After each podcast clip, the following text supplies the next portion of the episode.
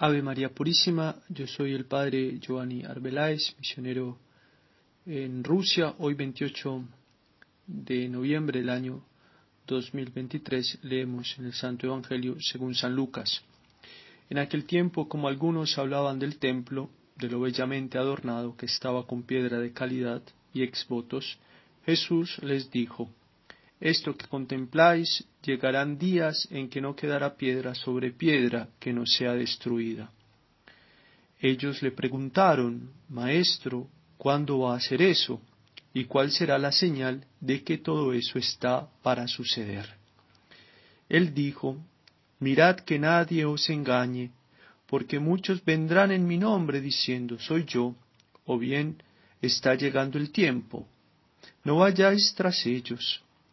Cuando oigáis noticias de guerras y revoluciones, no tengáis pánico, porque es necesario que eso ocurra primero, pero el fin no será enseguida. Entonces les decía, se alzará pueblo contra pueblo, el reino contra reino, habrá grandes terremotos y en diversos países hambres y pestes. Habrá también fenómenos espantosos y grandes signos en el cielo. Palabra del Señor. Gloria a ti, Señor Jesús. Queridos hermanos, qué actuales son estas palabras de nuestro Señor Jesucristo. El mundo invadido, especialmente en lugares sagrados, de guerras. La guerra es una consecuencia lógica del pecado de los hombres, pecado que en primer lugar destruye la relación con Dios y por ende hay una destrucción consigo mismo, que a su vez esa destrucción se transmite al mundo que nos rodea. Los sabios de la antigüedad definieron la paz como la tranquilidad en el orden. Podemos preguntarnos nosotros, queridos hermanos, ¿somos nosotros hombres de paz o hombres de guerra? ¿No será que en nosotros se anida el desorden del pecado que destruye nuestra relación con Dios, rompe nuestra armonía interior y destruye la concordia entre quienes nos rodean? Delante de las crueldades de la guerra, todos estamos en contra, pero examinémonos que también puede ser que en nuestro interior hay elementos de guerra, que si amamos la paz tenemos que esforzarnos por erradicar.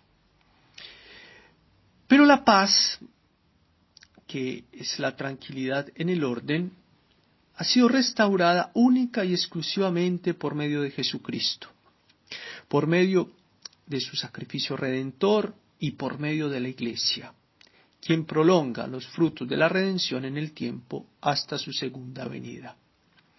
Es por eso que fuera de Cristo no hay y no puede haber paz. Se pondrá fundar una paz en conveniencias sociales, en la adoración a la diosa democracia o en la prosperidad económica, en la educación de los pueblos, en el respeto a las legítimas diferencias, incluso en el respeto a la persona humana o a la raza, a la nación o incluso fundada en instituciones supernacionales que garanticen la paz o en la seguridad de las armas nucleares y sus escudos.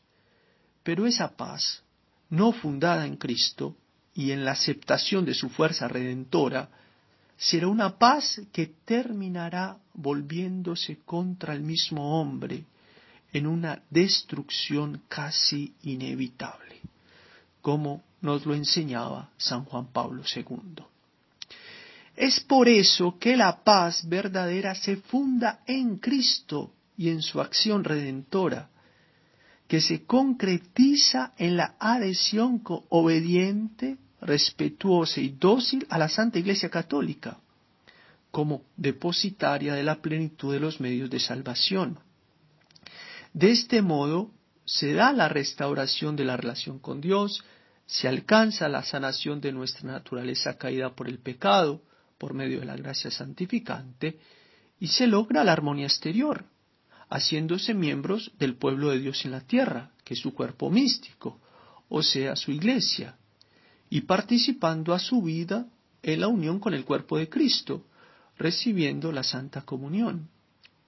De tal modo que esta paz se identifica con la aceptación del querer divino sobre el mundo, querer que está unido a la misión de Cristo en la tierra, que prolonga su acción por medio de la Santa Iglesia Católica. Esta paz, queridos hermanos, lamentablemente solamente se alcanzará parcialmente en esta tierra, en la medida en que los hombres, los pueblos y naciones acepten el reinado de Cristo y su ley evangélica con la adhesión sincera, firme y obediente a la sede de San Pedro.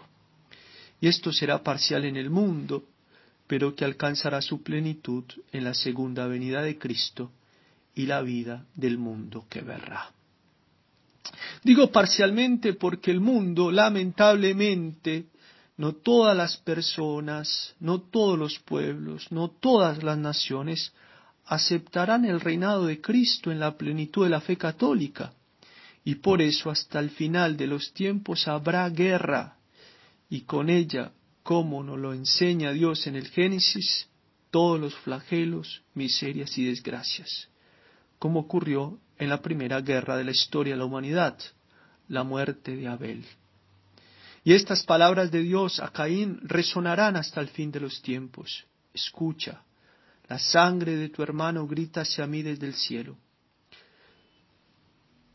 Por eso, maldito seas lejos del suelo que abrió sus fauces para recibir la sangre de tu hermano derramada por ti.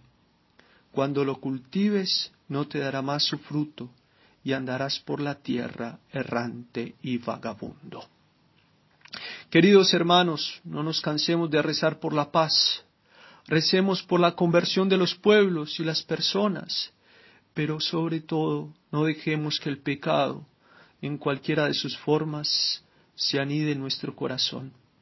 Esta gracia la pedimos por intercesión de María Santísima, Reina de la Paz. Ave María Purísima, sin pecado concebida.